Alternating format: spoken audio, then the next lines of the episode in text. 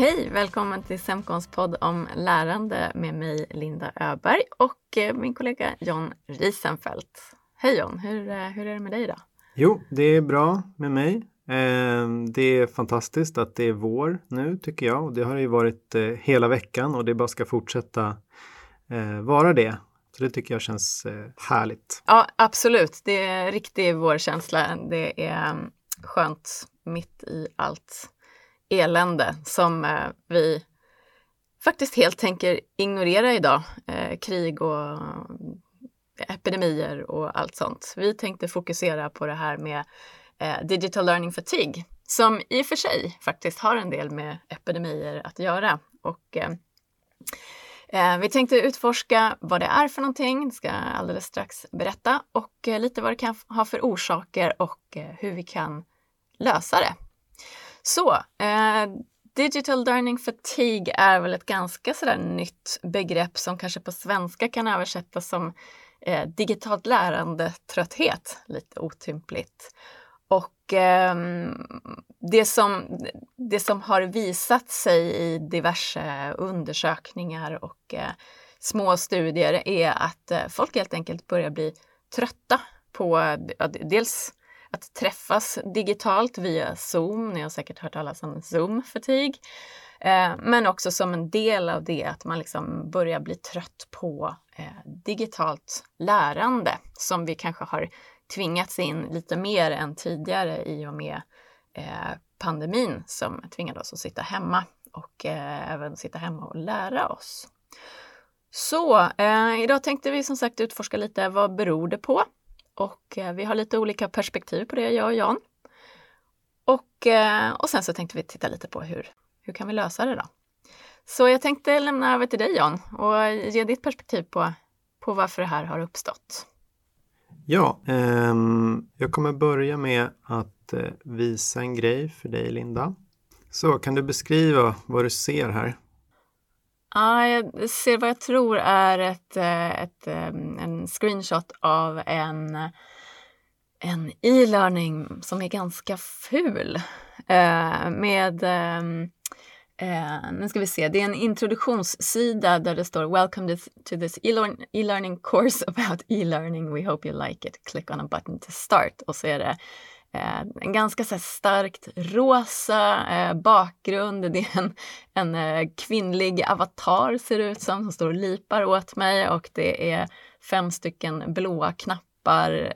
Topic 1, topic 2 och så vidare. Och så är det forward och next. Eller next och previous-knappar. Och det här liksom lite klassiska e-learning-maneret. Och en lite halvt meningslös bild under de där knapparna också. Var det en rättvisande beskrivning? Ja, jag tycker att du var väldigt snäll. Det man kan säga mer också som Linda inte beskriver, det är ju att vi har en liksom titel i mitten längst upp. Och det är ljusgul text på vit bakgrund, vilket gör att den inte syns. Det var därför jag inte beskrev det, jag såg den inte. Och de här 5 topic 1, topic 2-knapparna är inte liksom, de är inte marginaljusterade så att de är lite utslängda bara. Och det finns en forward-knapp som är längst ner till vänster, men det finns också en next-knapp som är längst ner till höger. Just det. Och instruktionen är click on a button to start, vilken ska jag trycka på?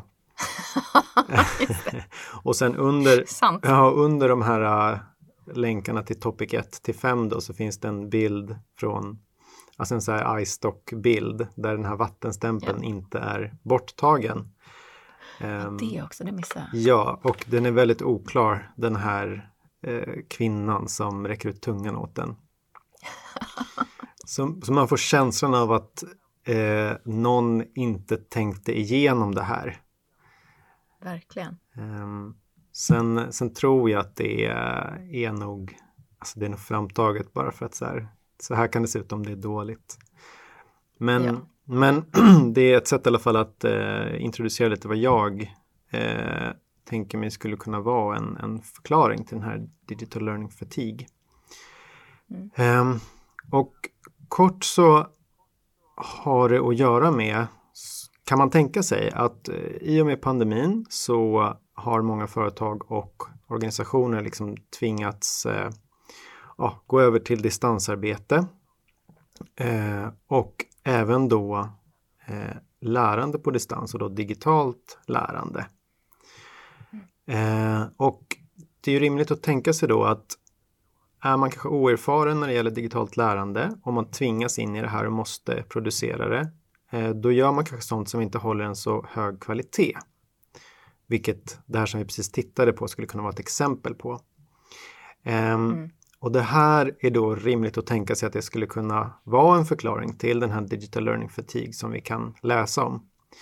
Eftersom det här materialet som man då får ta del av som medarbetare kanske inte känns engagerande, det känns inte relevant, det är inte väl designat, gör att man inte förstår hur man ska ta sig an det och så vidare. Och allt det här sammantaget då skulle kunna bidra till att en sån här digital learning fatigue uppstår. Och ytterligare en aspekt av det här är att vi kan se att alltså, om man tittar lite snabbt på LinkedIn så kan man se att arbetsmarknaden för liksom, learning and development specialister verkar vara väldigt god. Det är många som söker den typen av kompetens och det kan ju vara en indikation då på att företag och organisationer ser att okej, det behövs faktiskt specialkompetens för att skapa bra digitalt lärande. Svårt såklart att leda mina resonemang i bevis, men jag ser det ändå som rimliga antagandet att kärnan då i mitt perspektiv på det här är att företag och organisationer har tvingats bli digitala i sitt lärande snabbt och då inte riktigt kunnat producera saker eller lärande av tillräckligt hög kvalitet, vilket då har lett till en sån här digital learning fatigue. Så det är mitt perspektiv på det hela. Och vad har du att säga? Intressant. Ja, vad har du att säga, Linda? Vad är ditt perspektiv på det här? Jo, det är ju helt rimliga saker du anför här och jag skulle väl delvis vilja haka på det, men innan jag gör det så ska jag visa min bild här. Ska vi se vad du ser. Jag ser en groda och den ligger i någon slags bad, typ någon skål eller någonting med, jag tror att det är vatten och det ser ut som att det bubblar lite. Jag tror att det här kan vara en visualisering av det här begreppet, jag tror att det heter inkrementalism. Ja, det är ett fint ord för det. Ja, men får jag tolka också, eller vill du bara att jag ska beskriva vad jag ser? Nej, men du har ju beskrivit vad du ser, så att, varsågod och tolka. Men då tror jag att det här är ett sätt att visa det här liksom att grodan ligger i det här vattnet som blir liksom väldigt långsamt, blir det varmare. Väldigt, väldigt långsamt. Så att grodan märker inte riktigt vad som händer. Och sen till slut så har den blivit kokt. Just, precis. Det är exakt det jag far efter. Och det finns väl kanske inga... Jag vet inte om det är bevisat att det går att koka en groda på det sättet. Men poängen jag vill göra här är att vi kanske är lite kokta grodor. Eller våra deltagare är lite kokta grodor. För att jag skulle nog vilja hävda att det här har definitivt skyndats på av att vi har liksom tvingats kanske... in i mer digitalt lärande. Men jag skulle hävda att det här har pågått ganska länge.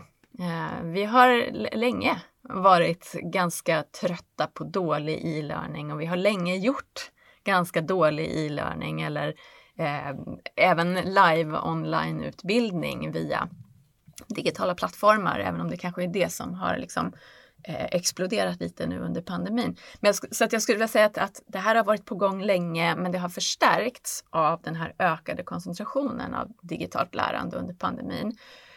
Och jag vet inte om vi nödvändigtvis har skapat sämre digital utbildning nu än tidigare, men definitivt mer halvdålig digital utbildning. Och för att vara lite fair så allt behöver ju gå väldigt fort när man behöver ställa om snabbt. Så att, det är inte så konstigt kanske. Och jag tänker kanske framförallt att mycket av den här tröttheten också handlar om just det fysiska klassrummet som har snabböversatts till digitalt klassrum utan att man riktigt har vetat hur man ska göra det på ett bra sätt. Och sen så kan man ju också fundera över hur mycket av det här beror på liksom, lärandet i sig, alltså det digitala lärandet. Vi är ju liksom allmänt trötta på digital kommunikation generellt efter pandemin och vi längtar liksom efter det digitala, eller det, snarare efter det mänskliga mötet. Så kanske är det så att liksom pendeln bara svänger tillbaka ganska hårt efter att vi har utsatts för väldigt mycket digital kommunikation. Så jag tänker att det finns liksom nyanser i det här. Och sen skulle jag också vilja säga att det inte nödvändigtvis så att det fysiska klassrummet var så mycket bättre till att börja med. Men man var van vid det. Och det digitala klassrummet eller det digitala formatet är nytt. Och det kanske också förstärker det negativa intrycket. Så kanske är det så att vi inte är så himla jättedåliga, men det är det nya som är lite jobbigt för många. Lite sammanfattningsvis så tänker jag att det här har pågått länge men att det har förstärkts nu under pandemin. Ja, och jag skulle vilja ställa en följdfråga egentligen till dig Jon, vad du tror om det här med just den här pendeln. Vad tror du? Kommer pendeln att slå tillbaka mot mer fysiska utbildningslösningar för att vi tycker att det funkar ju inte så bra med digitalt? Vad är din spaning där? Bra fråga. Jag tror att man kan nog se det från flera håll tror jag. För att om man tänker sig att vi är trötta på att sitta hemma, vi vill träffa våra kollegor och då i och med det så är det väl rimligt att tänka sig att man kanske skulle vilja ha mer fysisk liksom, klassrumsutbildning. Men samtidigt så det finns ju väldigt många fördelar också med det digitala lärandet och vi ser ju också att det är väldigt många som vill fortsätta jobba hemifrån eller liksom vill ha det här hybridkontoret. Verkligen. Och givet det då så känns det som att det digitala lärandet ändå har en väldigt tydlig plats där. Men jag vet inte. Alltså man kan väl tänka sig kanske att pendeln slår tillbaka ganska ordentligt nu och så kanske man kör på som man har gjort förut med fysiska utbildningar men sen inser att det fanns många fördelar med att ha lärandet digitalt och man inser då kanske att någon slags medelväg skulle kunna vara bra. Det blev väl inte liksom ett jättetydligt ja eller nej på din fråga där, men jag tycker det är svårt faktiskt att sia om framtiden just för att det här hänger ihop med så många större frågor, alltså just det här med var ska man arbeta någonstans? Så det hänger ihop väldigt mycket med det tror jag. Det gör det ju verkligen. Och precis, om man tänker fortsätta jobba digitalt då måste man ju göra lite samma sak med utbildning. Och då kanske det snarare handlar om hur gör vi det bättre. Och det ska vi ju snacka lite om. Jag tänkte bara på det som... vi hade ju här i dagarna ett litet webbinarium med vår kompis Donald Taylor- som berättar om resultaten från sin Global Sentiment Survey. Och där kom ju just en del citat ifrån den undersökningen när man svarar på frågan om liksom de stora hindren just nu. Och då var ju just ett av de här hindren som togs upp att liksom, engagemang och och motivation för det digitala, att man faktiskt ser en önskan att gå tillbaka till det fysiska klassrummet för att det är liksom, citat, mer effektivt. Mm. Att det är det som kanske deltagarna upplever, och hur hanterar vi liksom den känslan. Mm. När vi vet att nej, men det är inte nödvändigtvis mer effektivt, men vi kanske måste göra det bättre. Ja, precis. Ja, men precis. Det var väldigt intressant där, att för de här citaten som han hade lyft fram var just det här att nej, men vi behöver mer face-to-face training, eller vi behöver digitalt lärande som är mer som face-to-face training. Så det liksom tyder ju på att man vill ha det mer. Men då är frågan, precis som du lyfter här, varför vill man det? Och jag menar också om vi liksom tittar på det här, när tycker folk att de lär sig bra? Det är sånt där som vi tittar lite på ibland. Senast häromdagen hade vi en liten diskussion om det. Och då är just det här att man sitter exempelvis på en föreläsning och liksom passivt får någonting förmedlat till sig. Då upplever man att nu lärde jag mig väldigt bra. Och man tänker då en fysisk klassensutbildning kan vara upplagd på det sättet, och då upplever man att man lär sig väldigt mycket på det. Och att man kanske lär sig mindre då i ett digitalt lärande sammanhang. Men i det sammanhanget så tvingas man kanske göra mer själv, och det kanske är lite jobbigare. För det är rätt skönt att bara sitta och lyssna på någon som berättar hur saker och ting är. Det tycker jag också. Absolut. Ja, men det är inte samma sak som att jag faktiskt lär mig och blir bättre på en färdighet som är viktig för min organisation. Utan det är bara så här, ja, det är lite trivsamt. Mm. Så, och känslan av att man liksom lär sig och saker fastnar, fast man kanske inte gör det. Nej, precis. Så, ja men precis, det är ju en... Det är ju en utmaning det där också, att liksom komma förbi det. Och där handlar det väl mycket kanske också om att visa på nyttan av de utbildningsinsatser som man gör. Vi pratade ju om uppföljning i ett tidigare avsnitt, och det blir ju väldigt viktigt här, att man kanske ser att nej, men den digitala utbildningsinsatsen som vi genomför den ger faktiskt ett väldigt gott resultat. Vi kan visa det. Mm. Och då har man ju svart på vitt att ja, men det är mer effektivt. Ja, alltså jag menar att kunna sitta när som helst och var som helst vid sin dator och göra någonting i sin takt och kunna pausa när man vill. Det är klart att det är per definition mer effektivt liksom, än att nu måste jag boka upp just de här 2 timmarna och sitta i det här rummet och göra det här. Mm. Precis. Så, ja, men det tror jag också, jag hakar på det resonemanget där, att om vi kommer in på det här med lösningar, så kanske man inte ska låta sig slås ner riktigt så mycket, även om det liksom visar på en tendens definitivt, men att vi kanske ska komma ihåg att man inte alltid vet själv vad som är effektivast för en, utan man går på den här känslan av trötthet som kanske kommer av helheten med liksom allt är digitalt. Och precis som du säger, Jon, så tänker jag att vi behöver kanske bli bättre då på att visa vad som faktiskt funkar, och att också rusta medarbetare till att använda effektiva strategier för att lära sig på bästa sätt.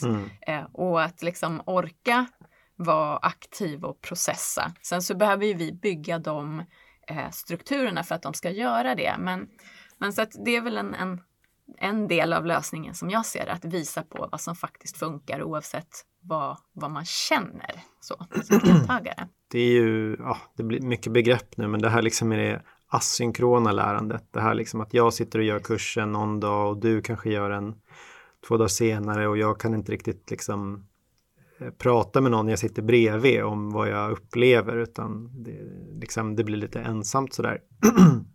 Det är ju sådana saker som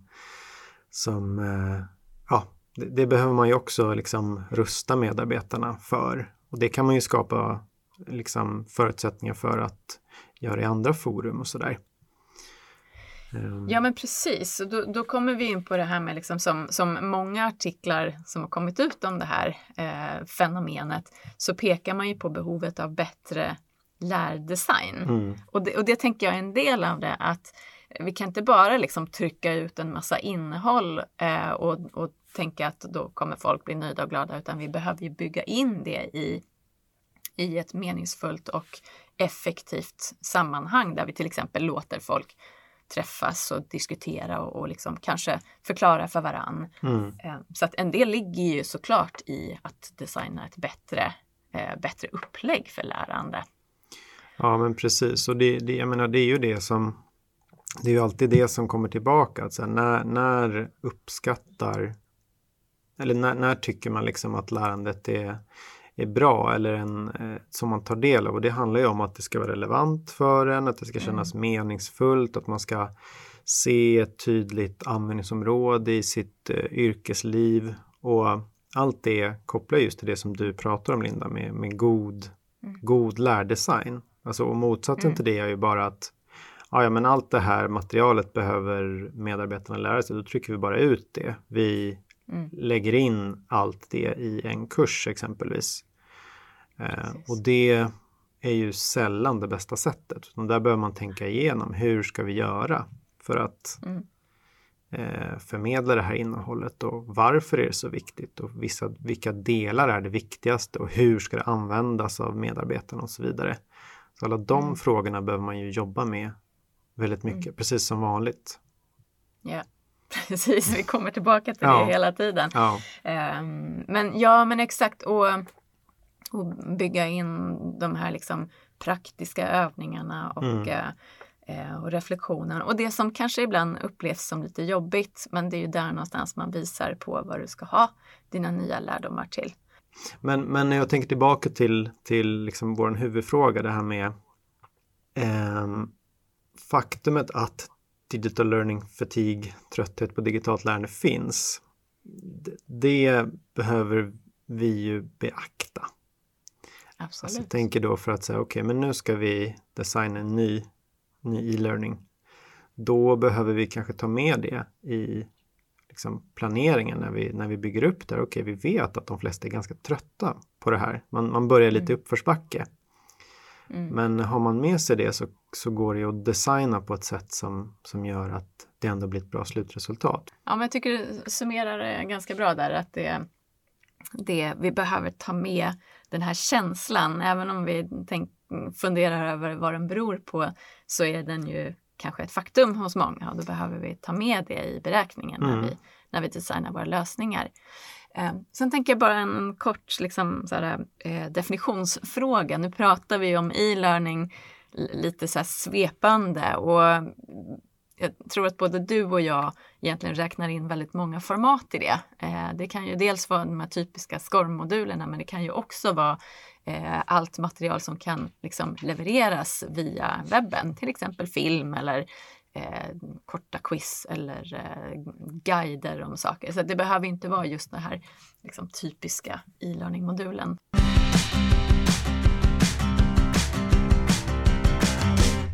Ja, men om vi ska knyta ihop säcken här lite grann då, utifrån den summeringen du gjorde, Jan, så tänker jag att det vi har pratat om är ju vad det här med digital learning fatigue kommer ifrån. Och vi är ju ganska överens, tänker jag, om att liksom, pandemin och liksom hemmaarbetandet för många har ju spett på den här. Sen kan man ju resonera runt att den här tröttheten kanske har vuxit långsamt länge, så att vi nu har blivit den där kokta grodan som är helt less. Men orsakerna kanske inte är det allra viktigaste, utan vi behöver titta på lösningar. Hur möter vi det här? Och vi konstaterar ju också att den här känslan av att man har lärt sig, eller vad som är effektivt lärande, den är ju inte helt tillförlitlig. Men vi behöver komma ihåg när vi designar nya utbildningslösningar, att den känslan kan finnas hos våra deltagare. Så vi behöver komma ihåg den och fokusera på dels att skapa ett bra upplägg så att vi får med det här mänskliga mötet. Det kanske handlar om ett mer blandat lärande, och kanske till och med ett mer hybridlärande, där vi skapar goda förutsättningar för eller där vi liksom använder det digitala och mötet på det är bäst på helt enkelt. Och för att möta den här tröttheten så är det också extra viktigt nu kanske att vi har fokus på innehåll som är relevant för våra deltagare, och det behöver liksom tydligt ge någonting för dem. Vi behöver visa dem hur de har nytta av det och de behöver känna att de har nytta av det. Och i det så behöver vi liksom bygga in bra strategier för lärande så att man känner också att man faktiskt har lärt sig någonting. Och det kan handla om kortare moduler, reflektion och möten som vi pratade om tidigare. Ja, det är min korta summering. Är det något du vill lägga till, Jon? Nej, jag tycker att det var en alldeles strålande summering där, och liksom trycka mycket på det där att så här, även om vi inte är helt säkra på varför digital learning fatigue har uppstått så är det ett faktum att det faktiskt finns. Så att just ha med sig det för sådana som dig och mig när vi designar utbildningslösningar är ju extremt viktigt. Yeah. Det här är ju ett ämne som vi jättegärna diskuterar vidare med er som lyssnar. Och vi finns ju på LinkedIn, Jon Risenfeldt och Linda Öberg. Så ni får jättegärna skriva till oss där. Vi pratar gladeligen mer om det här. Och med det sagt så är vi klara för idag, och vi tackar för att ni har lyssnat och hoppas att ni är med oss även nästa avsnitt. Ha det bra alla. Hej då! Hej då!